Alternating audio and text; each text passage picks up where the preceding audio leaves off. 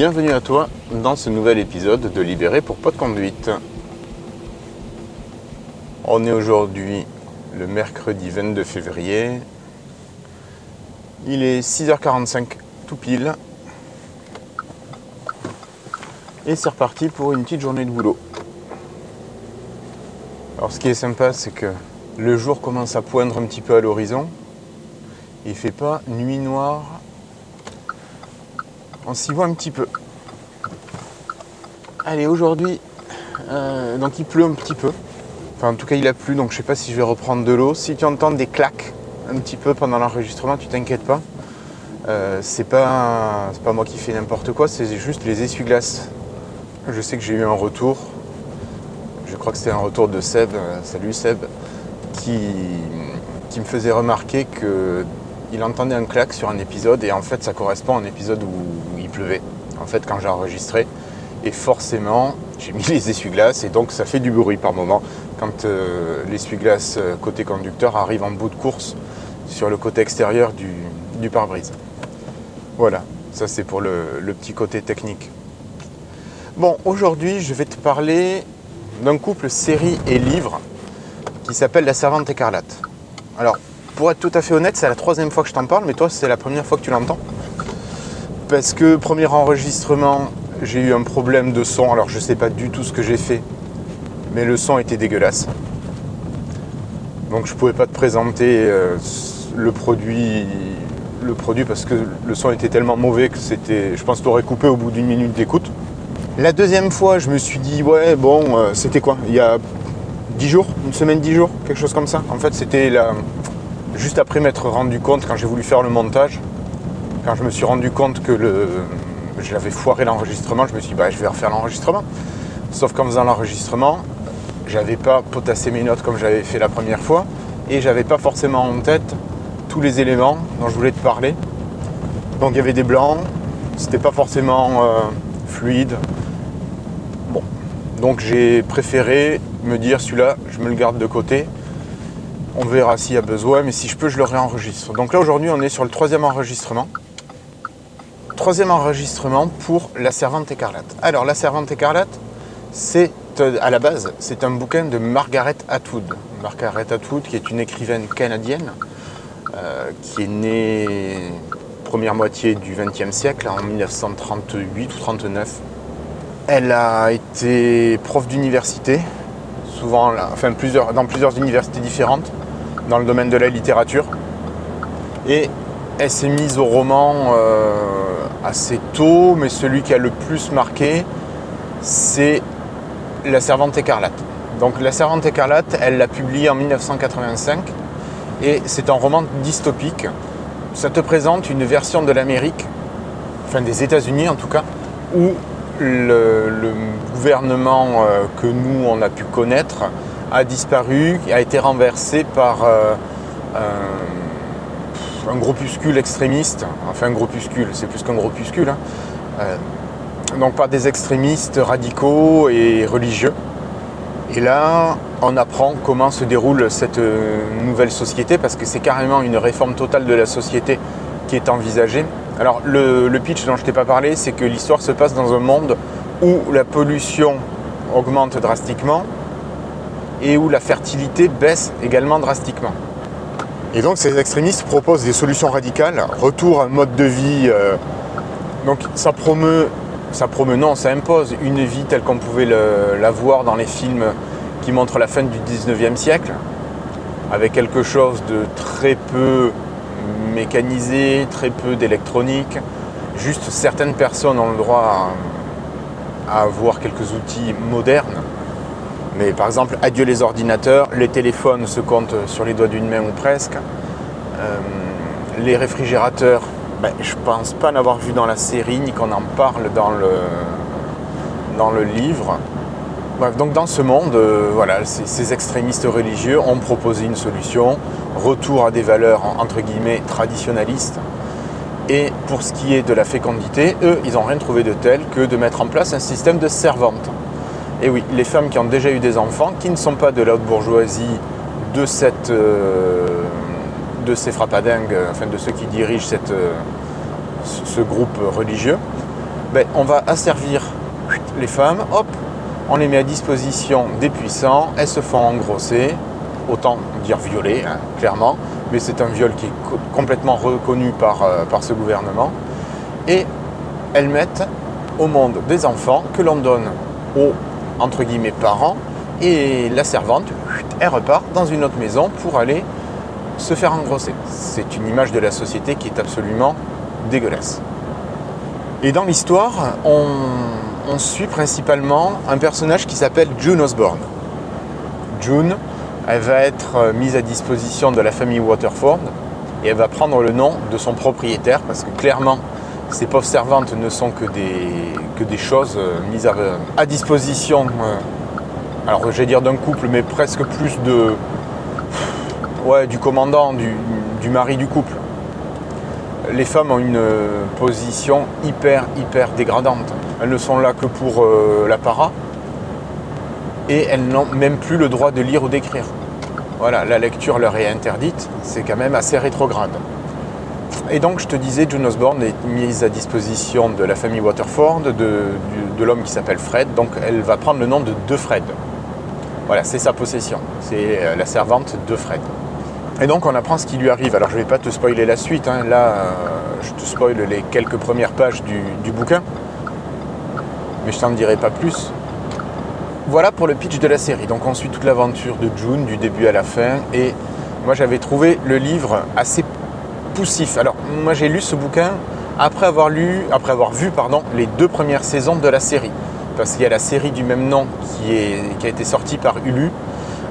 Alors sortie première saison en 2017, je t'en reparlerai un petit peu après. Et donc moi j'ai vu les 2 premières saisons, j'avais bien aimé, avec parfois quelques longueurs, mais bon, sur des séries tu te dis des fois il peut y avoir un épisode qui n'est pas du même réalisateur ou qui est un peu entre guillemets raté ou en deçà, ça peut arriver. Bref, donc j'avais globalement bien aimé la série, je m'étais dit tiens je vais lire le bouquin. Alors quand tu fais les choses dans ce sens-là, tu te rends compte que la série, en fait, c'est juste inspiré du bouquin par rapport à l'univers. Donc tu te retrouves dans cette république de Gilead qui est religieuse, rétrograde, etc. Et bien que les personnages principaux soient conservés, donc tu as June, tu as de Fred, le commandant Waterford, et tu as Serena Waterford, son épouse. Donc ces personnages sont conservés. Mais ils n'ont pas tout à fait les mêmes relations. Madame est beaucoup plus vieille dans le livre. Bref, donc c'est vraiment une adaptation.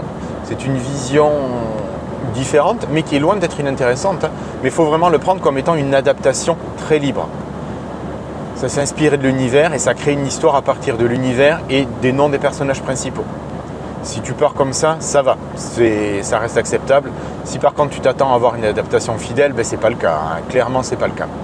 Et alors moi des fois ça a été un peu en discordance, je pense que ça a pu parfois me faire sortir un petit peu du bouquin, mais alors je suis allé au bout, j'ai un peu de mal par moment. Par contre sur les dernières pages j'ai vraiment eu il y a eu un clic qui s'est fait et j'ai vraiment vachement apprécié le livre grâce à ce décalage que te crée la fin, et j'ai trouvé ça hyper intéressant et c'est pour ça que je te recommanderais de le lire, parce que c'est un bon roman qu'il faut pousser jusqu'au bout. Alors il n'est pas toujours agréable à lire, dans le sens où il est très malaisant à cause de ce qui se passe dans cette république, où les personnages sont tous complètement, à part les commandants, mais tous les autres sont des ersatz d'êtres humains, quoi. On ne garde plus que des fonctionnalités chez des gens. Même les soldats, là, ce sont les yeux, ils sont juste là pour voir et rapporter ce qui s'est passé ou pour obéir bêtement. Ouais, tu te dis, une évolution comme ça est assez dramatique. Après, la question c'est, va-t-on vers une société qui est dans ce style-là ? Avec la montée du fanatisme religieux, avec des extrémismes qui montent de plus en plus d'intolérance. Et effectivement, le bouquin, il est sur des sujets de société qui sont, je trouve, très très actuel. Et la série, forcément, les présente également. Après le bouquin, moi je suis passé, donc je t'avais dit, j'avais vu les 2 premières saisons. Alors les 2 premières saisons, ouais, tu retrouves des personnages, donc les 3 personnages récurrents, qui sont June Osborne, Serena Waterford et Fred Waterford. Donc June Osborne, elle est jouée par Elizabeth Moss, que tu retrouves dans Mad Men. Fred Waterford, lui, il est joué par Joseph Fiennes, et Serena Waterford est jouée par Yvonne Strahovski, que tu retrouves notamment dans la série Chuck, et dans quoi d'autre? Elle a joué pas mal de choses, elle commence à avoir une belle filmographie, ou en tout cas série et film, elle en a fait des pas mal. Donc la série, elle, je te disais, première saison 2017, deuxième saison 2018, ça s'est enchaîné. Si je dis pas de bêtises, troisième saison 2019. Ensuite, il y a eu un arrêt. 2020, il n'y a pas eu de saison. 2021, quatrième saison. Et 2022, la cinquième saison. Moi, à la fin de la troisième saison, j'ai profité de la pause. Alors, je ne les ai pas forcément regardés au moment exactement où les épisodes sortaient, hein. Mais j'en ai profité pour lire le nouveau livre que Margaret Atwood avait écrit, qui s'appelle « Les Testaments », qui est sorti en 2019. Les Testaments, c'est la suite de La Servante Écarlate, mais 15 ans après. Et c'est une histoire qui est racontée à trois voix. À trois voix, tu as trois personnages qui viennent raconter l'histoire. Tu as Tante Lydia, qui est à Gilead. Tu as Daisy, qui est au Canada. Et tu as un troisième personnage qui provient de Gilead également. Et ces trois personnages te racontent leur histoire. Tu te doutes que leur histoire va finir par se recouper. Enfin, que leurs histoires vont finir par se recouper pour un point d'orgue global. Donc c'est le cas. Et je trouve ça hyper bien fait. Autant j'avais trouvé le premier volume des fois un peu long, un peu dur à lire, autant celui-ci je l'ai trouvé hyper fluide. Et j'étais vraiment embarqué par l'histoire et j'ai pris vraiment beaucoup de plaisir à le lire. Alors c'est toujours aussi malaisant que le premier. Voilà, pas tout le temps, mais c'est quand même globalement assez malaisant, mais c'est hyper intéressant à voir. Et de lire ce nouveau livre, donc entre la saison 3 et la saison 4, c'était pas mal aussi, parce qu'il y a pas mal de changements, il y a pas mal de choses qui se passent à la fin de la saison 3, saison 4, et tu sens que l'équipe, moi l'impression que j'ai, c'est que l'équipe de la série aurait tendance... pour la fin, parce que là on est la saison 5 a été diffusée, je crois que la saison 6 sera la dernière saison de La Servante Écarlate, et si je le sens bien, j'ai l'impression vraiment que la série est en train d'essayer de se caler sur le bouquin, sur les testaments, pour se remettre, pour essayer de finir. Alors ça ne pourra pas être exactement pareil pour certaines raisons, mais je ne peux pas te les exposer ici, mais voilà, j'ai l'impression vraiment qu'il y a cette volonté d'essayer de réunir un petit peu les choses pour un final. Alors, je me trompe peut-être que c'est moi qui déconne, mais j'ai l'impression qu'il y a des choses qui vont se mettre en place pour arriver peut-être au même final. À voir si ça se passe comme ça.